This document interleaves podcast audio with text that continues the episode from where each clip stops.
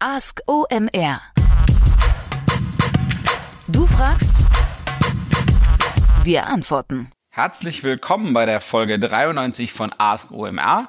Ask OMR ist ein Podcast, bei dem es darum geht, dass die Hörer und Leser von omr.com Fragen rund um Online-Marketing einsenden und dann lassen wir uns das einfallen. Und ich sage wir nicht, weil ich durcheinander bin, wie viele Personen ich bin, sondern weil mir bei der Beantwortung der Fragen zwei Personen helfen. Das ist der Erik Siegmann aus Hamburg und der Kai Rieker aus Berlin. Mein werter Name ist André Alper und zusammen sind wir eben euer Ask OMR Online-Marketing Dreizack.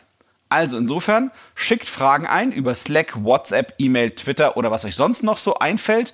Hashtag AskOMR, wie man heutzutage so sagen würde. Und los geht's, damit ihr mal hört, wie das aussieht, wenn wir eure Fragen beantworten. Jetzt! Robin hat uns gefragt, meine tägliche Arbeit umfasst häufig das Aussetzen von diversen Paid-Kampagnen, überwiegend Social-Media-Kampagnen und zum Teil auch SEA, da dabei häufig mir noch fremde Branchen auf meinem Schreibtisch landen, bin ich vor allem am Anfang immer intensiv mit Recherchen beschäftigt, also beispielsweise nach Use Cases und Best Practices. Sind euch abseits der Best Practices von den Plattformen selbst Tools bekannt, welche erfolgreichen Kampagnen möglichst mit Creatives aus verschiedenen Branchen aufzeigen? Hallo Robin, vielen Dank für deine Frage, die uns über E-Mail erreicht hat. Ähm, ich glaube, das, was du da beschreibst, das ist halt ähm, etwas, was man sozusagen ähm, aus einem Agentur-Setup sehr, sehr häufig kennt. Ähm, es ist nichts Neues, da hat der, kommt der Kunde daher, da hat man für den was äh, zu tun, aufzusetzen, nachzubessern. Man kennt die Themenwelt erstmal nicht und muss sich da eben reinwursteln. Ähm, ich habe ein paar verschiedene Gedanken dazu, die ich mir an deiner Stelle angucken würde. Ich glaube, es gibt zwei gro große Typen von Tools, ähm, in die man in jedem Fall reinschauen kann. Ähm, es gibt einmal SEMrush, also SEM wie Search Engine Marketing und dann Rush wie der Rausch. Das ist ein recht bekanntes Tool aus Osteuropa, das sehr, sehr viele SEA-Kampagnen trackt und da eben oft auch die Werbemittel und auch den Umfang, äh, in dem geboten wird. Das würde ich mir in jedem Fall anschauen. Ähm, dann äh, bei, bei äh, einem der berühmteren Tools aus Deutschland namens Systrix. Das äh, kommt historisch aus dem SEO-Bereich, trackt aber verdammt viele andere Sachen auch, die eben äh, Webseiten machen, um Reichweite zu bekommen. Ähm, da würde ich mir auch ranschauen. Da gibt's auch eben durchaus äh, eine Möglichkeit zu erfassen, wer in welchem Umfang und wie SEA macht. Ähm, dann, was ich mir darüber hinaus anschauen würde, wäre Mode, M-O-A-T.com. Die kommen so ein bisschen ähm, mehr aus dem Publishing-Bereich, also äh, aus dem, aus dem ähm, Advertising-Bereich, sprich, dort sind vor allem Banner erfasst, aber ich finde, wenn man die Banner sieht, ähm, äh, die eben verschiedene Seiten ausspielen und man kann dort eben einfach den Werbetreibenden eingeben und die spucken dann aus die Banner, die sie zu diesem Werbetreibenden kennen. Äh, wenn man diese Banner sieht, dann kann man sich eben schon durchaus äh, anschauen, sozusagen, welche, welche Geschichten dort erzählt werden oder wie versucht wird, die Produkte und Dienstleistungen dieser Unternehmen, die dort werben, äh, äh, anzuschauen. Ähm, und was man sich eben auch nochmal anschauen könnte, wäre SimilarWeb. Ähm, das ist ein Tool, das kommt vor allem aus dem Bereich ja, der, der Wettbewerbsdiagnose und Analyse. Das ist ein bisschen teurer, wenn man sich das leisten kann, ist das aber ganz lustig. Da kann man eben sehen für jede Webseite, wie entwickelt sich so deren Traffic, ähm, wie ist deren Traffic Mix, also woher kommen ihre Besucher, in welcher Relation und dann kann man eben noch so ein bisschen reinstochern, äh, wo das da genau herkommt. Ähm, das sind deswegen ganz spannende Daten, weil die ein bisschen anders erhoben werden ähm, als der Rest. Der Rest, also SEMrush, Mode, und Systrix, die crawlen das Web. Das heißt, die, die laufen sozusagen allen möglichen Links hinterher, die man im Web so finden kann. Und SimilarWeb kommt ein bisschen von der anderen Seite.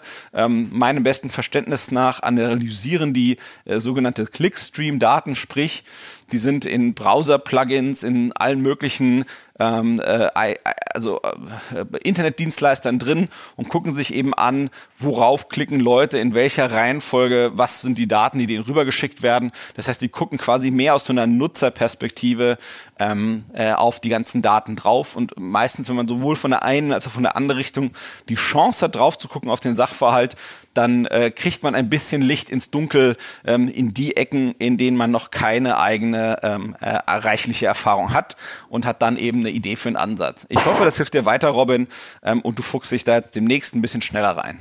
Ciao. Die nächste Frage oder eher die, der nächste Block an Fragen kommt von Vladi. Er fragt, Ich habe eine Frage zum Aufbau von internationalen Content-Seiten, angelehnt an die Thematik von Folge 75 von AskOMR. Es ging dabei um Länderseiten von Deutschland und Schweiz und wie man mit der Domainstruktur .de bzw. .ch umgeht. Meine Ausgangslage. Ich baue an einer internationalen Seite, die Content in sechs Sprachen enthalten wird. Ziel ist es, durch die Abdeckung der Sprachen eine Vielzahl von Ländern zu bespielen. Da der Content allgemeingültig ist, würde ich beispielsweise mit dem englischen Content die USA, UK, Australien und Kanada bespielen. Länderspezifische Anpassungen würden nur im minimalen Umfang vorgenommen. Nun zu meinen Fragen. Nach diesem langen Text brauche ich auch erstmal einen kurzen Schluck Gerolsteiner. Schöne Grüße in die Vulkaneifel. Welche Domainstruktur wäre für mein Vorhaben vorteilhaft? Aktuell sehe ich folgende Optionen. Entweder ich nehme eine allgemeingültige Adresse und hänge dann nach einem Slash die jeweilige Sprachversion an, also zum Beispiel www.abc.net slash en. Oder ich nehme die länderspezifische Domainendung wie beispielsweise www.abc.com, www.abc.co UK etc. Ich präferiere letztere Version, da ich glaube, dass der jeweilige User gerne auf seine Länderdomain klickt. Welche Vor- und Nachteile liefern die jeweiligen Optionen? Wenn ich die Umsetzung mit den Länderdomains mache, würde Google dem User aus Australien auch die .eu ausspielen oder könnte es sein, dass ihm trotzdem die .com ausgespielt wird?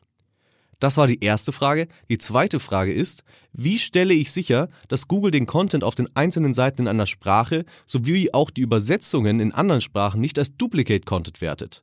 Reicht hier die Reflang Definition, sofern man sie auf alle Seiten einer Domain einfügt, zum Beispiel ENUS, ENUK, ENAU etc.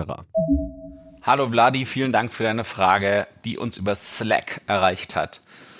Ähm, ich nehme mal den zweiten Teil zuerst. Der ist viel leichter.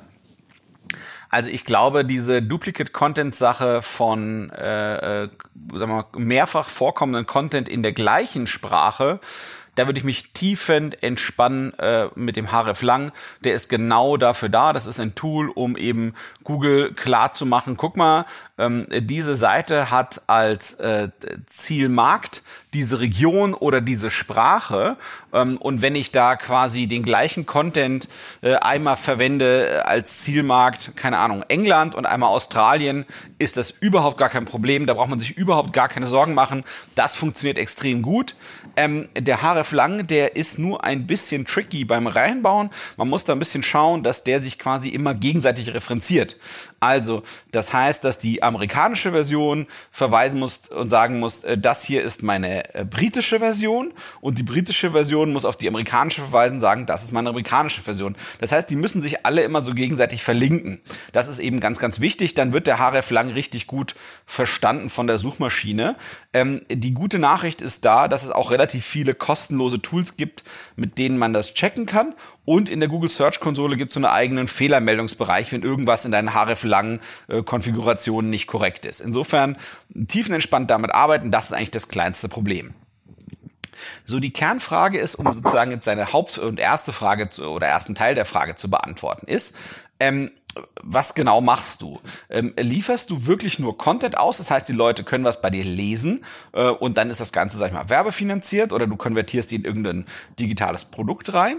Oder ist es tatsächlich so, dass du eigentlich eher ein Shop bist und deine Product Listings, deine Listungen, sagen wir mal, der, der, der, der angebotenen Waren, die würden sich tatsächlich unterscheiden, Abhängigkeit davon, in welcher Region es ist. Denn ähm, das, das sozusagen, äh, also man muss immer gucken, muss man eigentlich nur die Sprachen unterscheiden oder muss man tatsächlich wirklich nochmal die Regionen unterscheiden und dann hat man erst Kopien der gleichen Sprache quasi für die verschiedenen Regionen.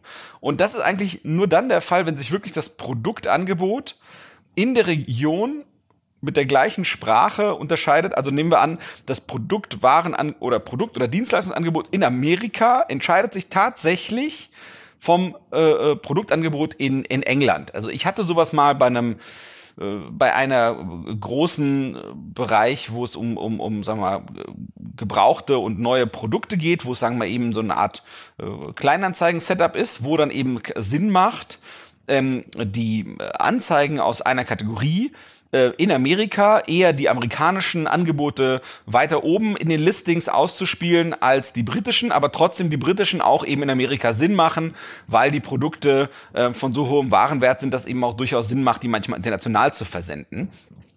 Das ist dann ein Fall, wo ich wirklich sagen würde, Mensch, das macht Sinn, wirklich nochmal innerhalb jeder Sprache nochmal jede Zielregion auseinanderzuhalten. So, und meiner Erfahrung nach ist es aber eben in den meisten Setups ausreichend, ähm, äh, verschiedene Sprachen auseinanderzuhalten. Ähm, ein Fall, wo sozusagen auch wieder das Gegenteil der Fall ist, wo man wieder Regionen unterscheiden muss, ist, wenn man zum Beispiel unterschiedliche Ansprechpartner hat. Wenn man sagt, hier, was ich was, dieser und jener Content, wir bieten an Dienstleistungen zum Thema Beratung, kontaktiert bitte unseren Kollegen in UK und dann willst du halt eben, dass die Leute aus England auch den UK-Kollegen sehen und dass die Amerikaner, wenn sie den Content geil finden, dass die sich dann bitte an den amerikanischen Kollegen wenden. Das wäre eben auch so ein Fall, wo man sowohl die Sprachen als auch die Regionen unterscheiden würde. In den meisten Fällen ist es aber eben schon so, dass es eigentlich ausreicht, die Sprache zu unterscheiden. Ähm, welchen Weg ich gehen würde bezüglich der Domainstruktur, äh, würde es ein klares, äh, es, es kommt drauf an, antworten. Mhm mein Gefühl ist, das eine, was du ansprichst, das Phänomen stimmt in jedem Fall. Das heißt, der, der, die Frage ist auch ein bisschen sozusagen wieder, welche Art Dienst du anbietest. Das heißt, wenn wirklich eine Transaktion stattfindet und du bist ein Online-Shop, dann vertraue ich in der Regel als User einem lokalen Online-Shop mehr, weil ich schon das Gefühl habe, der ist halt irgendwo in der Ecke und dann kann ich dem Notfall auf die, auf, aufs Schlawittchen treten und sagen, hier, so nicht, wenn irgendwas nicht gepasst hat. Und eine .com-Domain, die eben riesig und international aussieht, da habe ich eben, fühle ich vielleicht ein bisschen mehr Distanz und dann habe ich da vielleicht ein bisschen mehr Sorge im Vertrauen. Aber letztendlich kommt es halt wirklich extrem, sagen wir, auf die Dienstleistung drauf an. Wenn, wenn, wenn du mir ein digitales Produkt verkaufst, irgendein E-Book oder eine abstrakte Dienstleistung oder so, dann ist mir letztendlich eigentlich egal, wo du sitzt. Und, und dann ist, sagen wir mal, diese Conversion-Wahrscheinlichkeit, die höher wäre, weil du ein lokaler Anbieter bist, die wäre jetzt kein erschlagendes Argument für mich, um auf verschiedene Domains zu gehen. Sondern was dann wahrscheinlich für mich dominieren würde, wäre, alle Kraft auf eine Domain zu bündeln, weil letztendlich immer noch mit am härtesten hinzukriegen sind gute Off-Page-Signale.